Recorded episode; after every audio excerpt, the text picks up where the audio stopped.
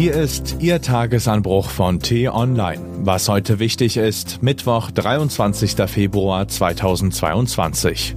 Europa steht vor einem großen Krieg. Es gibt eine Parallele zwischen Putin und Bush. Geschrieben von Florian Harms, gelesen von Axel Bäumling.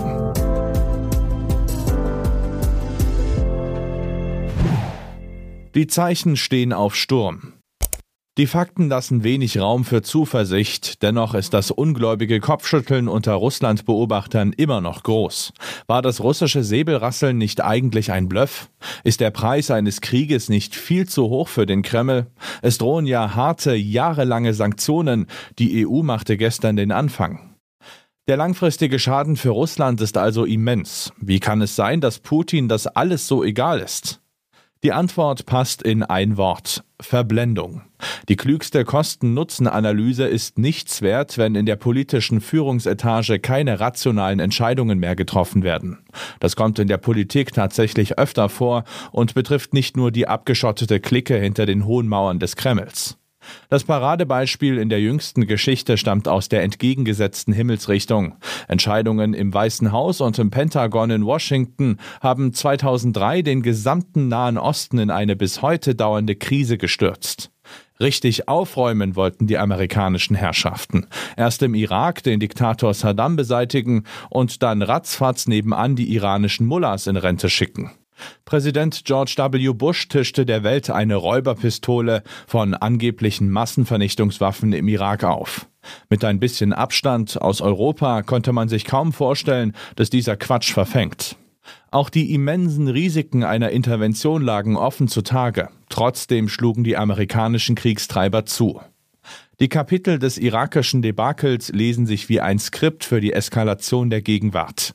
Der Weg zum Krieg war frei, weil Medien und Bevölkerung bereit waren, der Bedrohungserzählung der Regierenden zu folgen, ganz egal wie absurd die Behauptungen erschienen.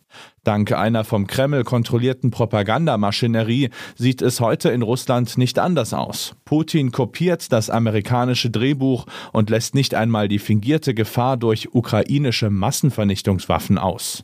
Doch das Opium der Verblendung gibt es nicht nur fürs Volk.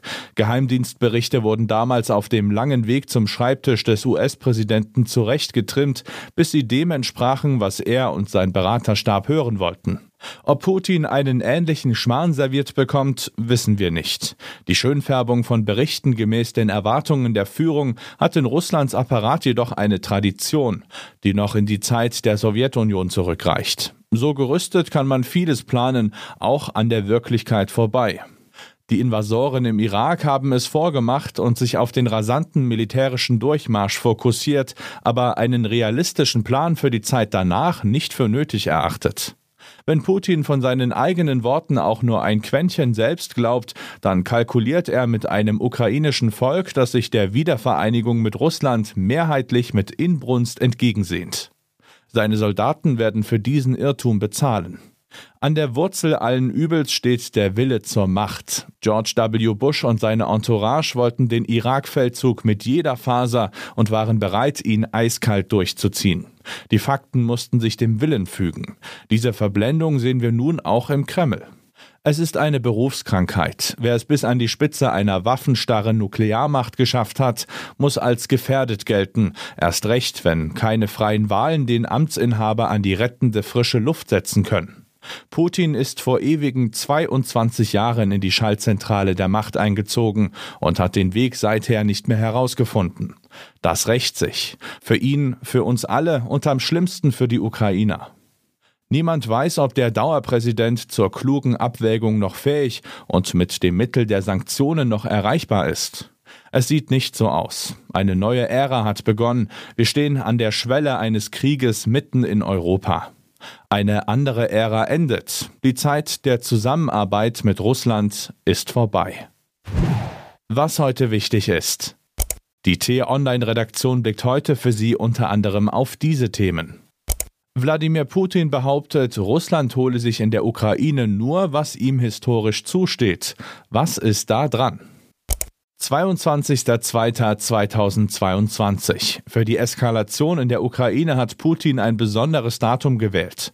So eine kalendarische Besonderheit gab es schon einmal bei einer russischen Aggression. Und falls Russland noch weiter in die Ukraine einmarschiert, könnten Millionen Menschen fliehen, auch nach Deutschland. Diese und andere Nachrichten, Analysen, Interviews und Kolumnen gibt's den ganzen Tag auf t-online.de. Das war der T-Online Tagesanbruch vom 23. Februar 2022, produziert vom Online-Radio und Podcast-Anbieter Detektor FM. Immer auch zum Anhören auf t-online.de-tagesanbruch. Ich wünsche Ihnen einen frohen Tag. Ihr Florian Harms.